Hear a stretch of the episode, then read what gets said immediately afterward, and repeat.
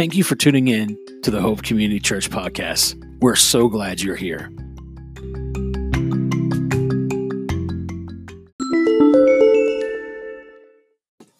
Hey, and welcome to the Beautiful Gospel series. I'm so glad that you tuned in. We have been talking over the last few episodes about the difference between starting the story of humanity at depravity or starting the story of humanity with being made in the image of God and being declared good. And that if you start humanity at depravity, that leads us to slavery.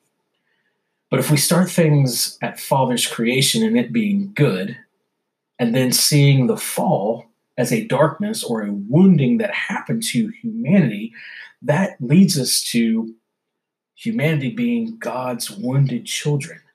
And that's what the Son came to heal. He came to heal all humanity, not just some, but all. He died for all. He came to save all, not some, but all. And that Christ is the elect, not people, but Christ is. He's the elect, and humanity finds their election or their chosenness in the elected one, in Jesus. They find their Christ conscious. They see who he is, they see who they are intended to be, which is a mirror reflection of Jesus. And in that, they find who the Father really is, and that is love. So, once again, if we start at depravity, our view of the Father and humanity is skewed. It's also very shrewd. Which brings us to what we're going to talk about today, and that is exhaustive reconciliation, the E of the WHEAT acronym. So, depravity causes us to separate humanity into the elect and the non elect, that Christ only died for a few, or that only a few would ever take advantage of what Christ accomplished on the cross. This thought is called limited atonement, and that focuses on something called penal substitution, that God punished Jesus for the sins of the elect. There have been a ton of books written about this, okay? But here's what I'm going to do I, I want to see things from the perspective that Jesus brings through the Father, and I'm going to look at two main points, okay? I want to look at atonement based on the image of God revealed through Jesus, okay? The word atonement has been made into this big, huge, impossible word. And there's been thousands of books written about this, okay? But the early church saw things simple and organic, and they saw atonement as something simple. As a matter of fact, I don't think that word was even around till later on in the history of the church. But the idea of atonement to the other church was simply simply relationship or at a at one meant the place of togetherness. So in this case, it's togetherness with the Father. Atonement in the beginnings of the early church really had nothing to do with some big, huge legal terminology, which is what we made it out today. There was no talk of that sort of thing. There was no talk of any type of transaction um, to establish any type of relationship. And that's why instead of using the term atonement, uh, we're going to use the term exhaustive reconciliation because that paints a better picture as to what is actually happening. Exhaustive in a sense, is full comprehension, the fullness of what Christ did, reconciliation being reunion or a return to a relationship. Um, throughout the New Testament, one of the most important themes is God's forgiveness of sins. Ephesians 1 7 through 8 says, Since we are fully represented in him. His blood is the ransom that secures our redemption. His forgiving of sins measures the wealth of his grace. This grace shown towards us communicates a wisdom and discernment of our worth that completely surpasses the definition. If we go to Colossians, Colossians chapter 1. starting with verse 13. It says, He rescued us from the dominion of darkness and relocated us into the kingdom where the love of His Son rules. Period. In God's mind, mankind is associated in Christ. In his blood sacrifice, we were ransomed, our redemption was secure, our sins were completely done away with. So if you start with depravity, that leads to a legal uh, a legal definition of what atonement is, and you see God who was unable to simply just forgive sins. In this paradigm, God's justice cannot just let sin go. It can't just let it go unpunished. So the only way he can forgive sins is to punish someone, to punish Jesus in our place. But that's not, is that really forgiveness? there are no strings with forgiveness if we're really going to forgive something. So if there are strings, then what we're talking about here is a conditional forgiveness. To forgive someone is to release them from burden. So if you release from your burden, then there is a, there is no need for payment.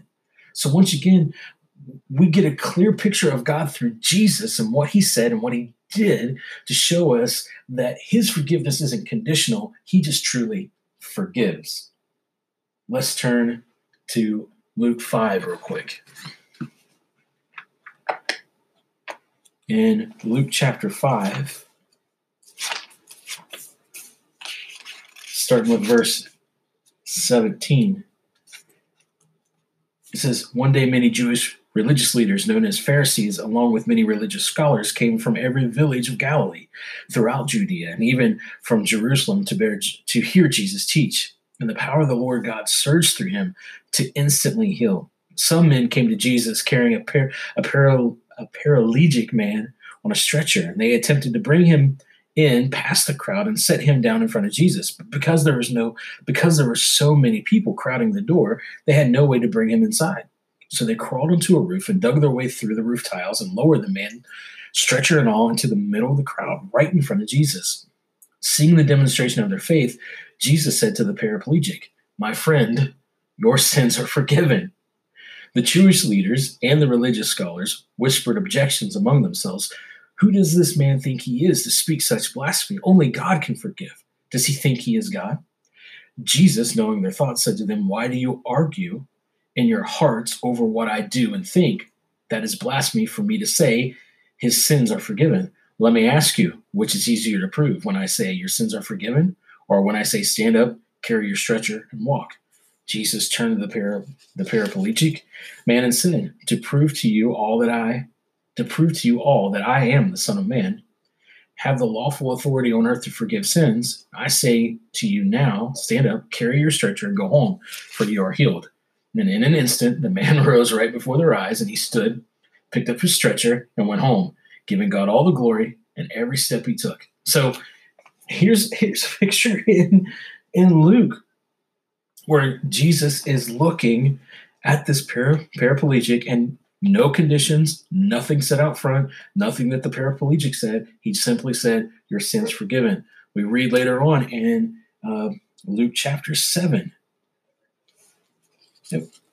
we read the story of um, the woman who came and washed Jesus' feet. Once again, he looks at the woman and says, All your sins are forgiven. In Luke 23, on the cross, he says, Father, forgive them, for they, they know not what they're doing. Jesus taught his disciples to forgive those who hurt them up to 70 times 7. That's Matthew 18 there was no preconditions there was there was nothing that the person had to do to get that forgiveness from them jesus just said to forgive them so did he mean that his disciples should only forgive the people that offer payment or only forgive the people that treat them nice or don't forgive the people that that that maybe uh, ask for it no it's absurd all right so why do we put that absurdity on god jesus shows us that he truly forgives sins which means that he does not demand payment for them. It's the true definition of agape. It's the true definition of sacrificial love. He asks nothing in return for his forgiveness. Jesus' death on the cross was a crime that we committed, that was demanded by the law. The broken system that replaced Father and Father's relationship for religion. It was religion that demanded a sacrifice, not God. That was not Father's punishment. Because if it was punishment, then that means that God cannot fully accept us until Jesus bore all the punishment for our sins. In other words, God had to be reconciled to us. But the New Testament teaches differently, right? Second Corinthians chapter 5. Second Corinthians chapter 5. Turn there real quick if you can. Second Corinthians 5, starting with verse 17. It says, Now, in the light of your co inclusion in his death and resurrection, whoever you, you thought you were before, in Christ you are a brand new person. The old ways of seeing yourself and everyone else are over. So acquaint yourself with the new. The idea of man, mankind's co inclusion in the death and resurrection of Jesus Christ is entirely God's doing to now realize that God has indeed brought final closure to the old, and for us to see everything and everyone in this new light is simply to see what God has always known to be true about us in Christ. We are not debating human experience, opinion, or their contribution. This is exactly what God believes. In Jesus Christ, God exchanged equivalent value to redeem us to himself. He went to the highest extreme in this act of reconciliation to persuade us of our original worth. This God has given us the mandate of our ministry. Our ministry declares that Jesus did not act independently of his Father. God was present in Christ when he reconciled the total cosmos to himself. Deity and humanity embraced in him. The fallen state of mankind was de- deleted. Their trespasses were no longer counted against them. He now announces his friendship with every individual from within us. He reconciles the world to himself. He doesn't reconcile himself to the world, he reconciles the world to him. And he does not count their trespasses against them. If he's not counting them against us, then who is the one that's counting these transgressions? The accuser is. Who's the accuser? The law, religion. Right? Colossians 1.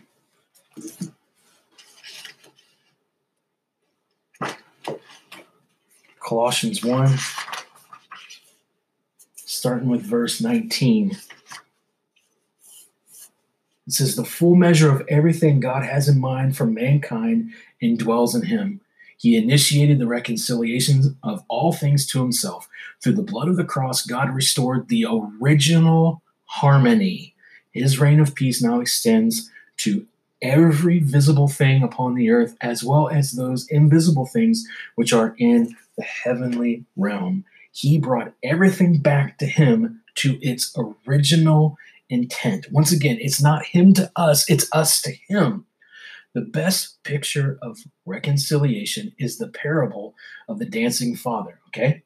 That's Luke 15, 11 through 32. At no point does the father distance himself from the son, nor does he ever think of being repaid for how his son had, quote unquote, wronged him. He goes the opposite way. And when he sees his son returning, he throws a party and he runs out to meet him. Think about that.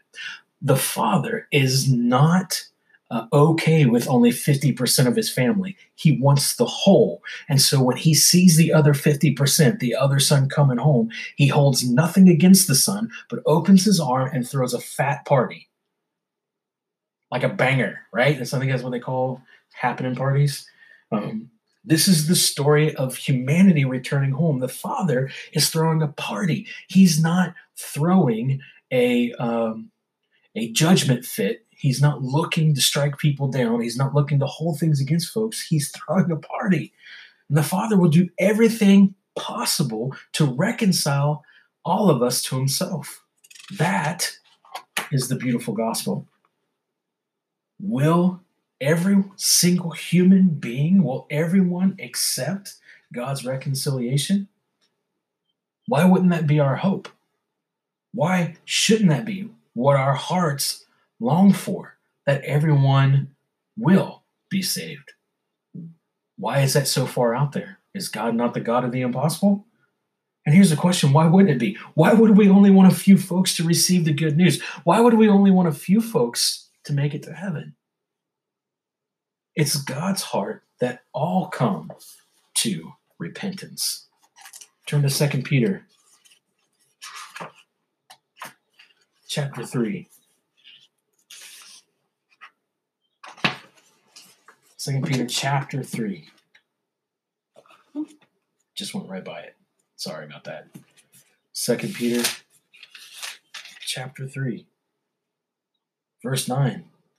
This means that, contrary to a man's perspective, the Lord is not late with his promise to return, as some measure lateness, but rather his delay simply reveals his loving patience towards you because he does not want any to perish, but all come to repentance. 1 Timothy chapter 2, verse 1. Most of all, I'm writing to encourage you to pray with gratitude to God. Pray for all men with all forms of prayers and requests as you intercede with intense passion and pray for every political leader and representative so that we would be able to live tranquil and undisturbed lives as we worship the all inspiring God with pure hearts. It is pleasing to our Savior God to pray for them. He longs for everyone to embrace his life and return to the full knowledge of the truth. For God is one, and there is one mediator between God and the sons of men, and uh, the true man, Jesus, the anointed one. He gave himself as a ransom payment for some, no.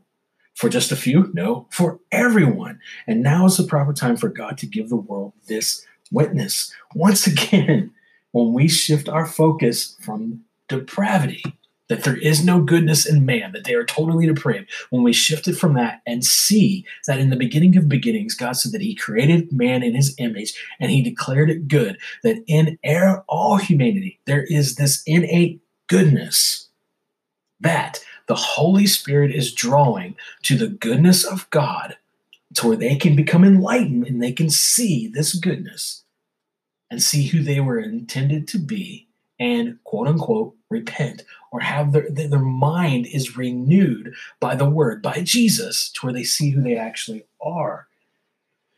When this happens, when we see things from Father's goodness and not depravity, we begin to see the real good news that is for all. We see the exhaustive reconciliation that is bringing in the full view of the Father.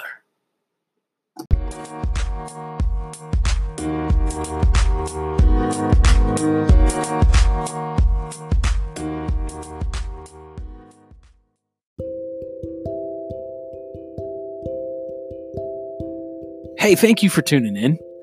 Uh, if you wouldn't mind, check out our webpage. It's wearehopecommunity.com. Peruse some of the things that we got going on there. There's a blog, some more media. Um, there's a place to give if you would like to. Um, you can check out some other services that we have got. Um, but more importantly, we'd love to hear from you. And there's a place where you can just write a question, shoot us an email, whatever. We'd love to hear from you. You can also check out our Facebook page and our Instagram. Uh, you can connect to us, connect with us through those as well. But thank you so much for tuning in today. And remember that you are valuable beyond measure.